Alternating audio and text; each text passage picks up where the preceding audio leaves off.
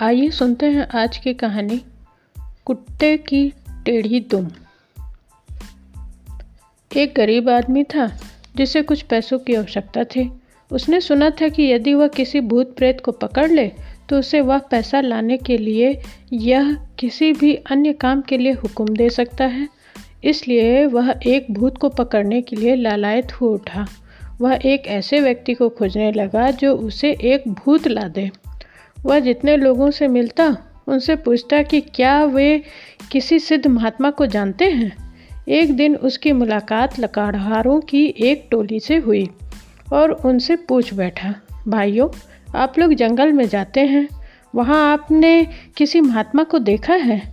एक लकड़हारा इशारा करते हुए बोला, जी हाँ हम ऐसे महात्मा को जानते हैं जो जंगल में रहते हैं। इस बात पर वह बड़ा प्रसन्न हुआ। वह अपनी खुशी में इन्हें बिना धन्यवाद दिए ही उस दिशा में दौड़ पड़ा। वह जब आश्रम में पहुँचा, तब तक अंधेरा हो चुका था। एक वृद्ध साधु अपनी लंबी सी दाढ़ी और सुंदर जटाजूट में अग्नि के आगे ध्यान में बैठे थे। वह व्यक्ति उनके सामने बैठ गया और बड़े धैर्य के साथ प्रतीक्षा करने लगा। अंत में साधु ने अपनी आँखें खोली और खड़े हो गए। वह आदमी उनके पैरों को पकड़कर रोने लगा। क्यों भाई? क्या बात है? साधु ने बड़े आश्चर्य से पूछा, तुम कौन हो और क्या चाहते हो? मैं एक गरीब आदमी हूँ महाराज और मैं अपने कार्यों के लिए एक प्रेत चाहता हूँ।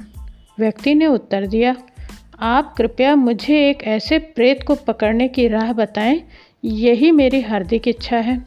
साधु ने बड़े ध्यान से सारी बातें सुनी और बोले, वत्स, चिंता मत करो और घर जाओ। पर वह कहाँ मानने वाला? उसने पीछा नहीं छोड़ा। वह रोज़ उस साधु के पास आता और प्रेत प्राप्ति के लिए प्रार्थना करता। अंत में उब कर साधु बोले, यह लो जंतर। यह जादू का मंत्र बोलते ही प्रेत तुम्हारे सामने आ जाएगा और जो चाहोगे वही करेगा। पर ध्यान रहे, वे बड़े खतरनाक होते हैं। तुम यदि उसे काम ना बता पाए तो वह तुम्हारी जान ले लेगा। वाह, यह तो आसान है। वह बोला मैं तो सारी ज़िंदगी उसे काम दे सकता हूँ।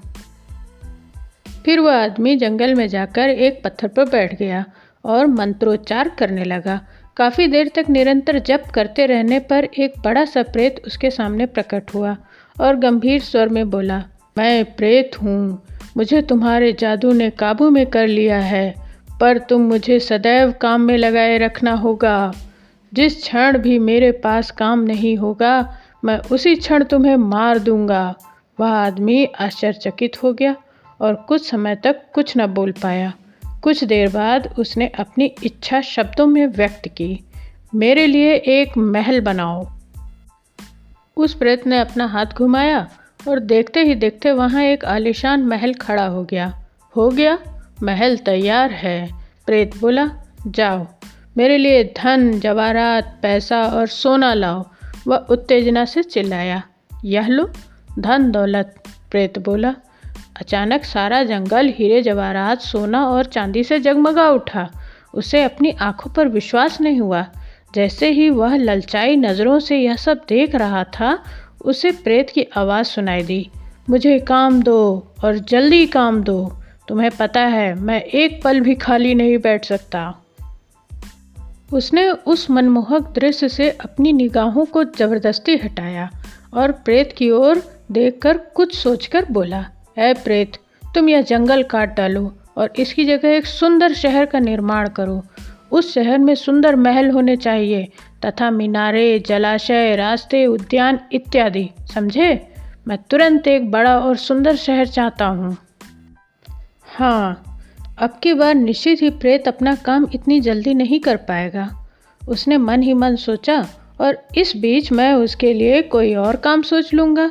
उसका सोचना अभी जारी ही था कि इतने में वह जंगल वहाँ से गायब हो गया, और एक सुंदर नगर उसके स्थान पर आ गया। यह भी हो गया, प्रेत बोला, और क्या चाहिए?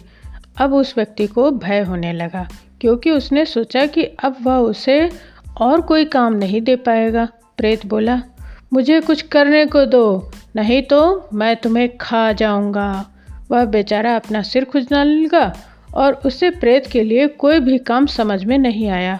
वह भयभीत हो वहाँ से भागा और भागते भागते अंत में उस साधु के पास पहुंचकर हाँफते हुए बोला, महाराज, कृपया मेरी जान बचाइए। क्या हुआ? साधु ने पूछा, अब मेरे पास प्रेत के लिए कोई काम नहीं है। उसने गिड़गिड़ाते हुए कहा, उसके पाँव बुरी तरह से काँप रहे थे। मैं उसे जो भी काम बतलाता हूँ, वह पलक झपकते ही कर डालता है और अब काम ना देने पर मुझे खाने की धमकी दे रहा है। उसी समय प्रेत वहाँ आ पहुँचा। अपनी बड़ी बड़ी आँखों से घूरते हुए बोला, ए आदमी, सुनो, तुम मुझे काम नहीं दे पाए, इसलिए मैं तुम्हें खाऊँगा। और उसके मुँह में पानी आ गया। वह आदमी भय से कांपने लगा। और महात्मा के पैरों को पकड़कर अपने प्राणों की भीख मांगने लगा। महाराज, कृपया मेरी जान बचाइए। मैं जानता हूँ कि आप यदि चाहें तो मुझे बचा सकते हैं। वह बोलता गया। मैं पैसा नहीं चाहता, कुछ नहीं चाहता। कृपया मुझ पर दया करें और इस प्रेत से मुझे बचाएँ। साधु को उस गरीब पर दया आ गई। वह बोले, अरे मूर्ख, खड़ा हो जा और अब और समय मत गंवा। फिर एक कुत्ता जो कि पास में ही पड़ा था, उसकी ओर इशारा करते हुए बोले, उस कुत्ते की टेढ़ी दुम देख, एक हथियार लो। हाँ ऐसा करो, मेरी कुटिया के बरामदे से वह कुल्हाड़ी ले आओ और उस कुत्ते की दुम काट कर प्रेत को दे दो और कहो, इसे मेरे लिए सीधी कर दो।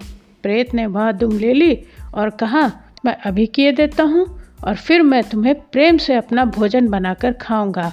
हा हा हा, अब तुम नहीं बच सकते। मैं तुम्हें अवश्य ही खाऊँगा।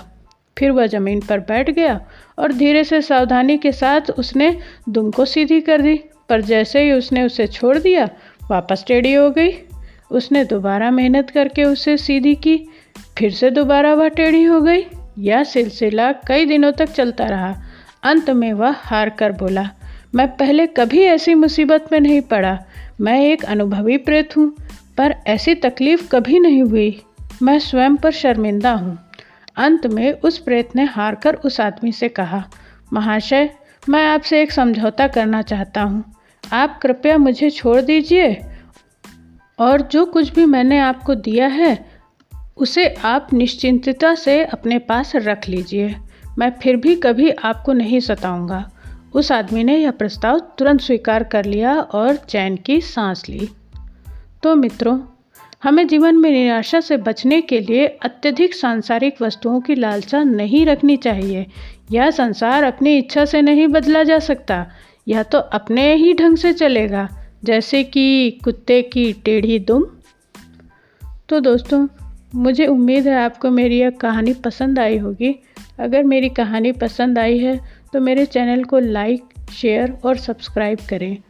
और अपने दोस्तों के साथ इस कहानी को शेयर ज़रूर करें। मिलते हैं जल्द एक नई कहानी के साथ। तब तक के लिए धन्यवाद।